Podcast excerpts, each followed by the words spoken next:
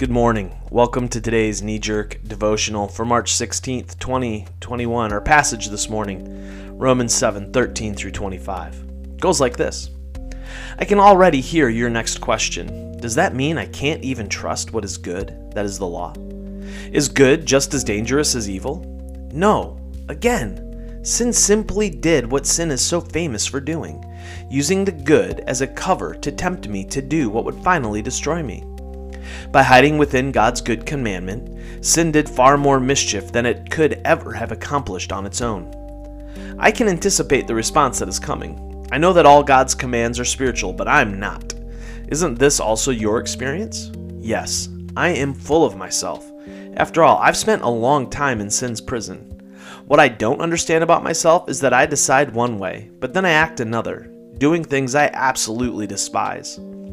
So if I can't be trusted to figure out what is best for myself and then do it, it becomes obvious that God's command is necessary.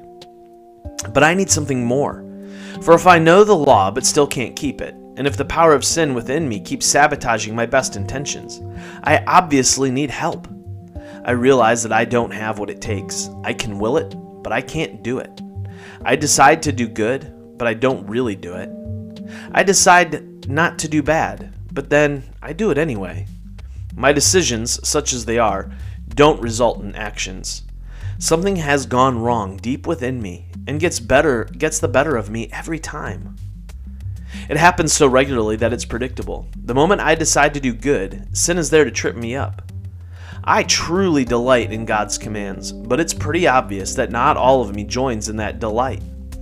Parts of me covertly rebel, and just when I least expect it, they take charge. I've tried everything and nothing helps. I'm at the end of my rope. Is there no one who can do anything for me? Isn't that the real question?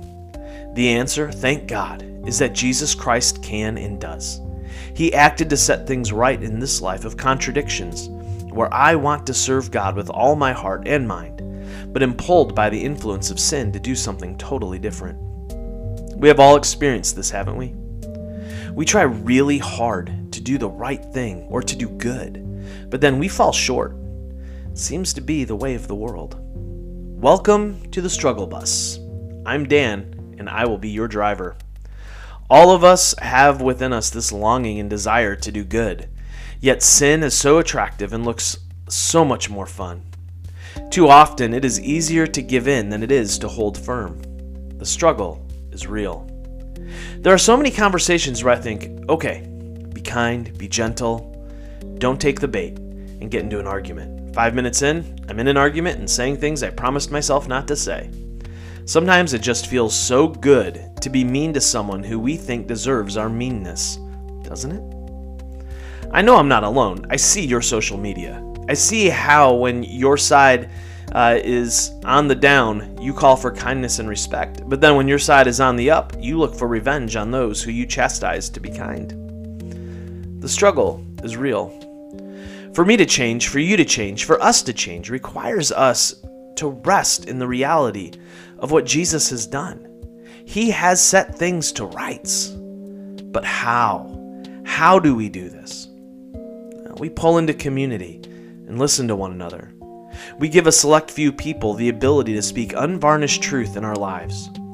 This has been critical for me in my own growth and development. Of all my friends, there is a very, very small handful of people who I listen to and trust implicitly. These people are able to say, Dan, you blew it. I don't argue, I don't make excuses. Okay, I do, but that's beside the point. And then I embrace my sin sick actions and seek forgiveness. This isn't everyone. This is a very small group of people, and we need them in our lives. If we don't have them, we fall into the trap of covering up our sin sickness and fall into behavior management. This self management of sin is nothing more than a cover up. We make excuses, or better yet, try to find some Bible verse to make us feel okay about it. It's like our health. Many of us need to make changes to diet and exercise, but we always find a reason not to. It's too cold. I will start in spring. There's a birthday party this week. I will start next week. I had a busy week and need a break. I will get I will get doing next week. We always have excuses to avoid making necessary changes in our physical lives. The same is true for our spiritual life. We just don't vocalize them. This is why we need a small group of people who can boldly and with total honesty speak into our lives. When we have this, then we are able to uh, rest in the reality that Jesus has set all things right. This moves us from the place of intellectual assent to true life change. Following the Jesus way is never an isolated experience, it requires a faithful community to walk with us. Hey, until tomorrow, love well, my friends.